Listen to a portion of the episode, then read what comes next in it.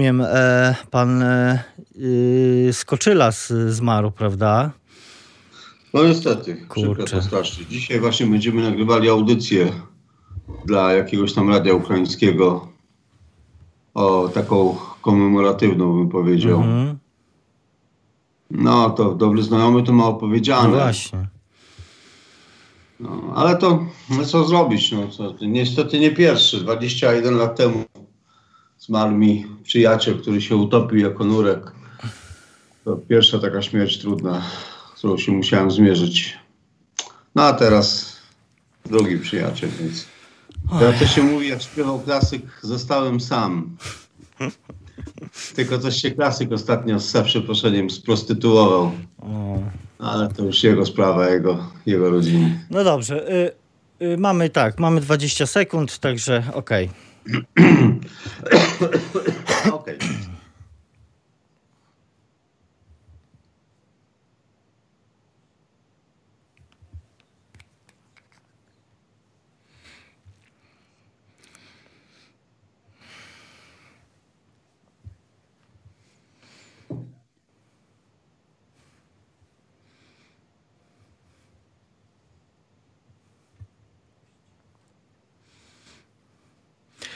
15 minut po godzinie 8 już minęło na zegarze. Tomasz nie śpiał przed mikrofonem, a gościem Radia Lublin jest profesor Andrzej Gil, politolog z Katolickiego Uniwersytetu Lubelskiego. Dzień dobry. Dzień dobry. W ciągu kilku najbliższych tygodni Prawo i Sprawiedliwość ma przedstawić nowy ład. Ma to być e, pakiet rozwiązań obejmujący zarówno pomysły gospodarcze, jak i inwestycyjne oraz wsparcie dla rodzin. Czy to rzeczywiście będzie, panie profesorze, plan na odbicie gospodarcze, czy chodzi przede wszystkim o jakiś nowy impuls, który ma przykryć stare problemy? Myślę, że w każdym wydaniu, e, bez względu na to, czy byłby to rząd PiS, czy nie PiS, e, tego typu metody, tego typu środki, to jest e, mimo wszystko pomysł nie do końca trafiony. Jestem zwolennikiem prostych zasad, prostych metod. Tutaj wydaje mi się, że jedyny sens miałaby coś na kształt nowej ustawy Wilczka, ale tej pierwotnej, tej takiej podstawowej, czyli to, co nie jest zabronione, jest dozwolone. Natomiast wszelkie, ty, wszelkiego typu regulacje, pomoce, mm, nowe łady, nowe zasady, to jest coś, co, co, co na dłuższą metę nie przyniesie rozwiązania, dlatego że... A czy skończy się e, na festi festiwalu obietnic?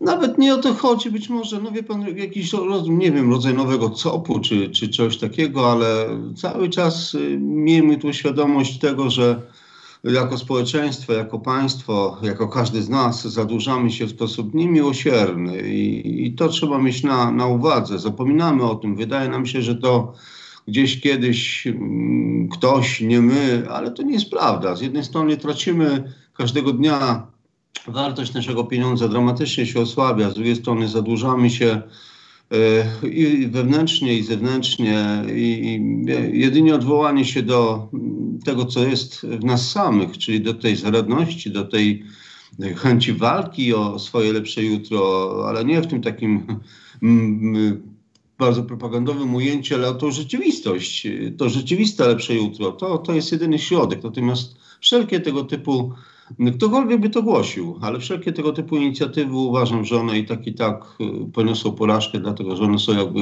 wpisane w ten, ten dramat porażki. Jedynie przedsiębiorczość Polaków i wyzwolenie tej, tej aktywności, która nas drzemie, przyniesie jakiś sens. Cała reszta jest po prostu środkiem do nieosiągnięcia celu. A może Jarosław Kaczyński, który w ubiegłotygodniowym wywiadzie dla telewizji w Polsce.pl e, właśnie o tym nowym ładzie e, powiedział, e, może on powiedział to, co, czego chcą Polacy usłyszeć, no bo przecież wszyscy chcemy żyć w lepszym, bogatszym, sprawniejszym państwie. No pamiętajmy jednak, że odmówienia to, to się nic nie zmieni. Tutaj, aczkolwiek uważam pana Jarosława Kaczyńskiego za jednego z najwybitniejszych polityków e, ostatnich lat, to jednak e, od e, mówienia polityków naprawdę niczego się nie zmieniło. Jedyne, co się może zmienić, to jest działalność. Pamiętajmy, że tylko aktywność, i to dobra aktywność, ta, która przynosi rezultaty, może cokolwiek zmienić. Natomiast Celem polityków, celem polityki jest tworzenie pewnego środowiska, środowiska wzrostu. No ja, przykro mi mówić, ale mówię, nie, nie abstrahuję od tego rządu, bo to nie chodzi o, o ten rząd, ale tu chodzi o pewną filozofię polityki ostatnich lat. No niestety ta polityka, która była, e, która jest, nie stwarza tego środowiska wzrostu, nie stwarza tego środowiska aktywności. I, I, tutaj y, to są słowa, być może pewne działania, być może pewne czyny, ale to nie jest to, co uwolni tę przedsiębiorczość. Od chcenia y, życia w lepszym państwie, w lepszym społeczeństwie, w lepszych warunkach materialnych na pewno jeszcze nikomu niczego nie przybyło.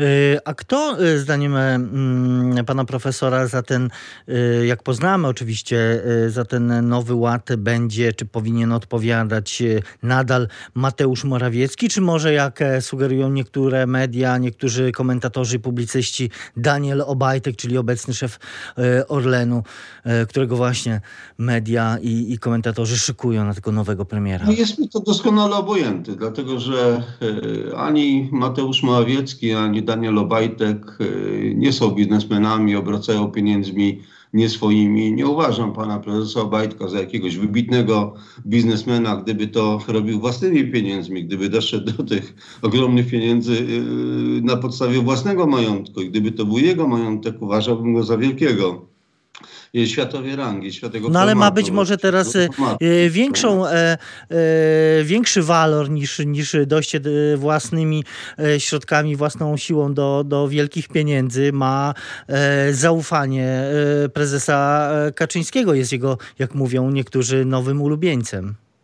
Być może, ale e, no, wróćmy jakby do meritum naszej rozmowy. Gdyby pana postawić e, kogokolwiek innego, być może osiągnąłby pan lepsze wyniki finansowe niż pan, niż pan prezes Obajtek. Dlaczego? Dlatego, że Pamiętajmy, że Orlen jest państwowym koncernem e, i, i, to państwo stwarza warunki wzrostu dla Orlenu, e, więc ja tutaj nie zachwycam się tą postacią, e, w tym sensie, że no, doceniam jego kreatywność, doceniam jego przede wszystkim publicity, jakie sobie robi w ten sposób. Natomiast naprawdę, czy to będzie pan prezes Morawiecki, pan premier Morawiecki, czy pan prezes Obajtek, czy ktokolwiek inny, to nie mam zaufania w tym sensie, że to nie są ich pieniądze. Jeżeli będą to ich pieniądze, będę się cieszył. Natomiast jeżeli to są nasze pieniądze, to przyznam się, że jestem tutaj dosyć sceptyczny. E, a czy na ten e, plan Prawa i Sprawiedliwości powinna, zdaniem pana profesora, być jakaś odpowiedź opozycji? Czy należy się w ogóle takiej, takiej propozycji ze strony opozycji polskiej spodziewać? Nie wiem, co myśli pan, co, co, co kryje się pod tym pojęciem opozycja polska, dlatego że no, ktoś tutaj niedawno, bodajże Mariusz Gierej, zgłosił taki postulat, żeby to, co jest, co nazywamy opozycją, żeby znaleźć jakieś inne słowo, bo w ten sposób obrażamy prawdziwą opozycję, więc y, uważam, że w, w tym środowisku nie wykluje się żaden pomysł. No może poza tym pomysłem powrotu do, do końca lat 80., właśnie do ustawy Wilczka i do tej atmosfery, która to wtedy właśnie zmieniła Polskę z bankruta, któremu groziło e, największy upadek w dziejach e, od, od tysiąca lat do państwa, które jednak mimo wszystko, do społeczeństwa, które jednak mimo wszystko skumulowało pewne pieniądze i poszło do przodu. Więc e, o, o ile jeszcze, no może nie tyle podziwiam, ile rozumiem PiS, że próbuje, że szuka, natomiast jeżeli chodzi o, o ogromną część tak zwanej opozycji, to tutaj nie mam e, naprawdę nie tylko, że nadziei, ale rozum mówi, że tam się niczego sensownego znaleźć nie może. E, ta krytyczna ocena tych działań to wynika z tego, że no choćby Platforma Obywatelska, czyli największa ta polityczna alternatywa dla Prawa i Sprawiedliwości ma problem dziś sama z sobą. No po pierwsze słabe przywództwo, po drugie cały czas uszczuplenie e, klubu powolne, ale, ale co jakiś czas mamy informacje, sygnały, także te płynące z Lubelszczyzny o tym, że ktoś przechodzi do ruchu Szymona Hołowni.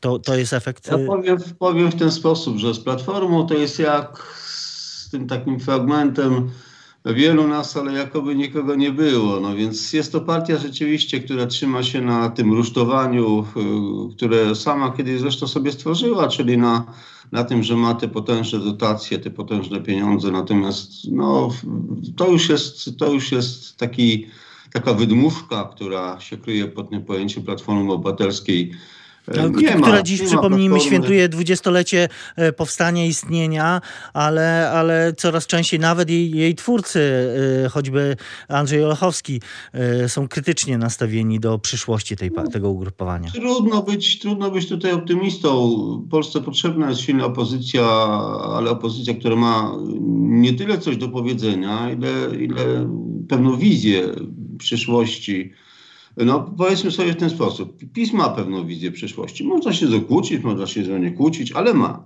I, I próbuje ją realizować na tyle, na ile potrafi, na tyle, na ile warunki zewnętrzne i wewnętrzne mu pozwalają. Natomiast y, opozycja, a, a Platforma w szczególności, nie ma żadnej wizji. To jest reagowanie, to jest rzeczywiście ten kurs przyjęty wiele lat temu jako antypis i on się, on się y, realizuje, ale bycie negatywem cały czas to zawsze jest bycie negatywem i, i, świecenie odbitym blaskiem od partii rządzącej i tutaj, no, jeżeli ktoś miał jakąś nadzieję, jeżeli chodzi o opozycję, a Platformę w szczególności, to uważam, że, że, że, że niestety, ale ale jest błędzie.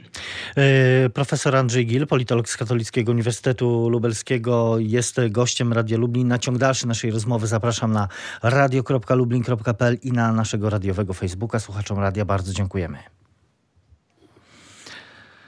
Y, profesor Andrzej Gile jest nadal z nami. Rozmawiamy o, o tych bieżących wydarzeniach y, politycznych i społecznych. Teraz chciałbym, panie profesorze, zapytać pana o to, co wyniknie z tych protestów społecznych, e, które obserwujemy. No, ostatnio e, one e, po raz kolejny się pojawiły na, na polskich ulicach. Protesty związane z wyrokiem Trybunału Konstytucyjnego w sprawie aborcji, w sprawie tej jednej przesłanki, o której wszyscy dziś mówią. W ubiegłym tygodniu wyrok został opublikowany wraz z uzasadnieniem. No i e, znów e, pojawiły się zamieszki na, na ulicach. Co z tego wyniknie? A wiele spraw pan poruszył, jakby po kolei. E, no, niewątpliwie wyrok Trybunału jest pokłosiem zapisów Konstytucji i to trzeba być uczciwym intelektualnie i powiedzieć, że inaczej być nie mogło. To jest pewien wynik układu sprzed 20 już ponad 3 lat, i, I tutaj jakby no, nie ma z tym dyskutować. No, po prostu tak musiało być i, i, i tyle.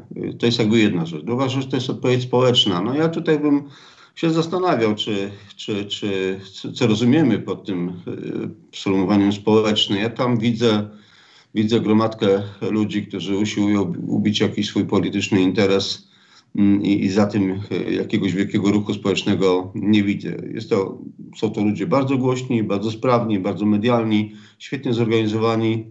Natomiast e, nie sądzę, żeby byli wyrazicielem e, sposobu myślenia milionów Rafał, Rafał Matyja, politolog, y, y, no zresztą y, twórca koncepcji, jak pamiętamy, czwartej Rzeczpospolitej w wywiadzie dla Onetu mówi, że została wykrzyczana nowa tożsamość pokoleniowa.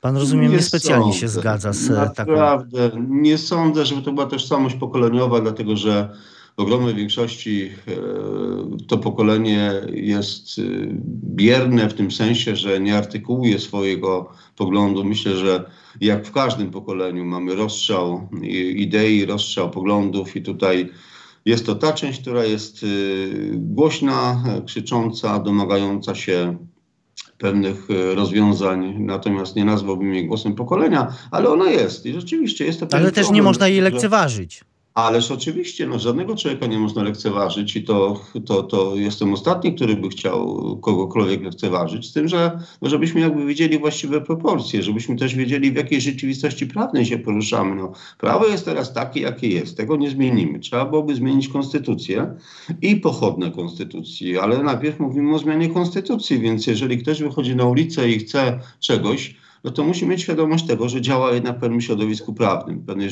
rzeczywistości prawnej. I jeżeli chce tę prawną rzeczywistość zmienić, to musi zmienić konstytucję. Ale wiemy, że ci, czy duża część tych protestujących, demonstrujących tego nie, nie rozumie, bo to są e, tak naprawdę przy okazji tego wyroku, rozumiem, e, protesty e, tak naprawdę antyrządowe, czy antypisowskie. Jakby, jakby, może nie tyle nawet antyrządowe, antypisowskie, ale przeciwne pewnej wizji świata, pewnej antropologii świata. No, po prostu jest to rzeczywiście, jeżeli, jeżeli jest to głos pokolenia, to głos pokolenia ludzi według mnie, którzy są bardzo zagubieni, którzy tego świata nie rozumieją i nie rozumieją tego też, że mechanizmy, które rządzą tym światem, to nie jest ich chcieństwo i chcenie, ale to jest pewien dialog, to jest pewna droga, na którą trzeba wejść i, i, gdzieś tam u końcu tej drogi jest ukoronowanie, czyli zdobycie takiego stanu prawnego, który, który postulują, ale tutaj naprawdę musielibyśmy rozmawiać nie o kwestii e, problemów aborcji eugenicznej, nie o kwestii rządów PiSu, tylko o pewnym stanie świadomości e, młodych ludzi, którym się wydaje, że świat jest po to, żeby im służyć, a, a nie rozumieją tego, że świat jest bardzo brutalny i bardzo jasno określony. Ale rozumieją to za to politycy, którzy e, no właśnie wykorzystują tę sprawę do własnych celów. Mówię tutaj zarówno o stronie rządowej, jak i o opozycji. Stronie rządowej bym się za bardzo tutaj teraz nie, e, nie dotykał, dlatego no mówię, no tu jak rozumieją wszyscy, którzy się na tym znają. Przecież ja nie jestem konstytucjonalistą, ja, ja tylko jestem odbiorcą e, tego, co, tej informacji, którą mądrzejsi ode mnie mnie powiedzieli. Ja, ja to zrozumiałem i przyjmuję za swoje. No tutaj rządzący są w pewnym klinczu. I tak widzę, że miotają się jak tylko mogą, żeby jedno mając świadomość tego, że jest to politycznie no mina, taka naprawdę mina, pole minowe, ogromne pole minowe. Natomiast no, jest jeszcze ta, jakby ta druga strona, e, a właściwie wiele stron po tej drugiej stronie. Z jednej strony ludzie, którzy chcieliby, e, a nie rozumieją, że nie mogą, a z drugiej strony ludzie, którzy cynicznie to wykorzystują i kiedyś, kiedyś na, na antenie jednego z nadawców powiedziałem, że e, właśnie ci, którzy wykorzystują tego typu e, problemy, to są politycy nowego typu. To są ludzie, którzy rzeczywiście potrafią w sposób e, strasznie, powiedziałbym, bezwzględny rozegrać taką sprawę i, i, zaistnieć, nawet jak meteor, ale zaistnieć na tym firmamencie polskiej polityki. Więc wydaje mi się, że że ci, którzy akurat przejęli przywództwo w tej konkretnej sprawie, to są właśnie takimi politykami czy polityczkami e, nowego e, typu, jakich jeszcze wcześniej nie było. E, ale czy to oznacza, że taki, tacy liderzy, oni pozostaną w polskiej polityce na dłużej? Jest na to szansa, że właśnie wśród tych protestów, wśród tych demonstracji, demonstrantów narodzi się taki lider, który no, zostanie w polskiej polityce na dłużej i nie tylko będzie kojarzony z tymi demonstracjami? Różnie przecież no, oceniane. Powiem w ten sposób. Nie, nie chodzi mi tutaj o personalia, ale chodzi mi tutaj o typ, typ y, człowieka. I tak, niestety, tak będzie. Tacy ludzie będą tworzyli polską politykę całkiem niedługo. Y, I, I będziemy tęsknili naprawdę do tych starszych panów, którzy być może mieli jakieś dziwne zasady, idee, ale jednak je posiadali, mieli. Natomiast Przychodzi nowy typ polityka, który w nic nie wierzy, nie ma żadnych zasad, a jedynie co go interesuje to władza dla samej władzy i zrobi wszystko, żeby tę władzę mieć i utrzymać, jednocześnie nie posiadając tych kwalifikacji, które mimo wszystko jakieś tam ci aktualni politycy y, posiadają. Y, to jeszcze chciałem pana profesora zapytać o problemy unijne, o problemy Unii Europejskiej z tym mechanizmem dostawy szczepionek. Czy ten wspólny mechanizm zakupowy i dostaw do krajów unijnych okazał się błędem? No bo teraz wiele osób sugeruje, że no gdzieś został popełniony może błąd, że trzeba było postawić i skupić się na tym modne słowo, nacjonalizm nacjonalizmie szczepionkowym? Powiem w ten sposób. Kolejny raz mamy do czynienia z y, potwierdzeniem faktu, że tak zwana unijna oligarchia, unijna administracja jest y, nam do niczego niepotrzebna. Więcej jest y, tym, co nam szkodzi i akurat takie konstrukcje jak Komisja Europejska, jak no te, te, te dziesiątki tysięcy urzędników unijnych, Bóg wie kto, to tam siedzi i, i, i, i za przeproszeniem gmyra przy tych sprawach, to jest po prostu wrzut, który trzeba usunąć tu nie ma żadnej strategii, tutaj nie ma żadnej odpowiedzialności, tutaj to jeszcze gorzej niż z polską polityką. Pokazuje to jasno i wyraźnie, że taki typ zarządzania, taki typ odpowiedzialności jest nam naprawdę do niczego niepotrzebny. To powinna być głęboka refleksja, mam nadzieję, że będzie. Tu nie chodzi o ideologię, tu nie chodzi o politykę, tu chodzi po prostu o to, że na naszym grzbiecie, na grzbiecie obywateli, tych, tych no, 450 milionów e, Europejczyków, którzy są e, w ramach Unii Europejskiej, wyrasta nam po prostu taki ogromny polip, który nam szkodzi. Coś z tym trzeba zrobić i wydaje mi się, że jest coraz większa świadomość wśród wszystkich, od Portugalii do Polski i od północy, od krajów nordyckich do, do Włoch, że, że no coś, coś jest nie tak, coś jest, y, jest, to, jest to problem i tu żadne strategie, żadne nacjonalizmy, nie nacjonalizmy, to nam po prostu tym nie pomogą. To jest ciało, to są ciała niepotrzebne, trzeba się tego pozbyć i wtedy będzie naprawdę, e, tak po chłopsku powiem, dużo lepiej. Fakty są te, takie, że te szczepienia rzeczywiście idą wolno. Zapowiedzi e, mamy też szefowej Komisji Europejskiej o tym, że do, do końca lata zdaje się 70% dorosłych Europejczyków, obywateli Unii Europejskiej ma zostać zaszczepionych. No, to wydaje się takie no, mocno, mówiąc delikatnie, optymistyczne. Jest na to szansa? To jest realne? Ale to jest, to, co mówi pani, pani komisarz, to naprawdę nie ma żadnego znaczenia, dlatego że po pierwsze ona sobie mówi, po drugie, a, a jak nie będzie, to kto jej cokolwiek zrobi? Przecież ona jest niewybieralna. To jest, to jest główny oligarcha y, unijny, który y, jak ci oligarchowie w Rosji czy gdzieś tam, prawda, w tych krajach no nie chcę ich tam nazywać, sobie tam rządzą bez żadnej odpowiedzialności. A, a, a, jak, a jak nie będzie, to co my jej zrobimy? No przecież nic jej nie zrobimy. Więc ona sobie może mówić, my będziemy tutaj potakiwali, ci, którzy jeszcze jej wierzą. Mam nadzieję, że ich jest coraz mniej. No ale jak na przykład ona powie gdzieś tam w lecie, że no do jesieni albo na przykład do października, no to coż my biedni zrobimy? Nic my nie zrobimy. Także mówię, to musi być refleksja głębsza. To może, może polska opozycja, koalicja obywatelska ma rozwiązanie na tę trudną sytuację, bo oni proponują, że żeby stworzyć komisję śledczą do spraw e, szczepień, między innymi. E, to może to by wyjaśniło te wszystkie problemy. Ale także. Zapytam się nieśmiało, ale co Komisja Śledcza do spraw szczepień zrobi w sprawie szczepień? No to kolejne ciało, które trzeba będzie utrzymywać, a które nas będzie po pierwsze kosztowało i po pewnie niemałe pieniądze, a po drugie, no przecież nie zmieni tego wszystkiego. Tutaj trzeba, to tak jak, jak z tą gospodarką, no albo wracamy do tego umownego planu Wilczka, w gospodarce, a może jakiś taki plan Wilczka w tych szczepieniach na przykład. No, wydaje mi się, że powrót do najprostszych rzeczy, czyli do uwolnienia ludzkiej aktywności, ludzkiej pomysłowości. Kto chce, niech się bogaci, a kto chce, niech, niech, niech będzie biedny. Tak samo tutaj. No, kto ma rozum, niech, niech, niech z tego rozumu korzysta. No, kto nie ma rozumu, no to trudno, no to już jest jego, jego problem. E, I tu stawiamy kropkę. Profesor Andrzej Gile, politolog z Katolickiego Uniwersytetu Lubelskiego, był gościem Radia Lublin. Panie profesorze, bardzo dziękuję za rozmowę. Ja tylko powiem, że nie zaszczepiłem się. Katolicki Uniwersytet Lubelski nie jest uniwersytetem medycznym e, jeszcze i, i, i z tym optymistycznym akcentem trwam w oczekiwaniu na decyzję Komisji Europejskiej i innych ciał które powinny nam pomagać, a mam wrażenie, że troszeczkę nam przeszkadzają. Do widzenia. Bardzo dziękuję. Do widzenia.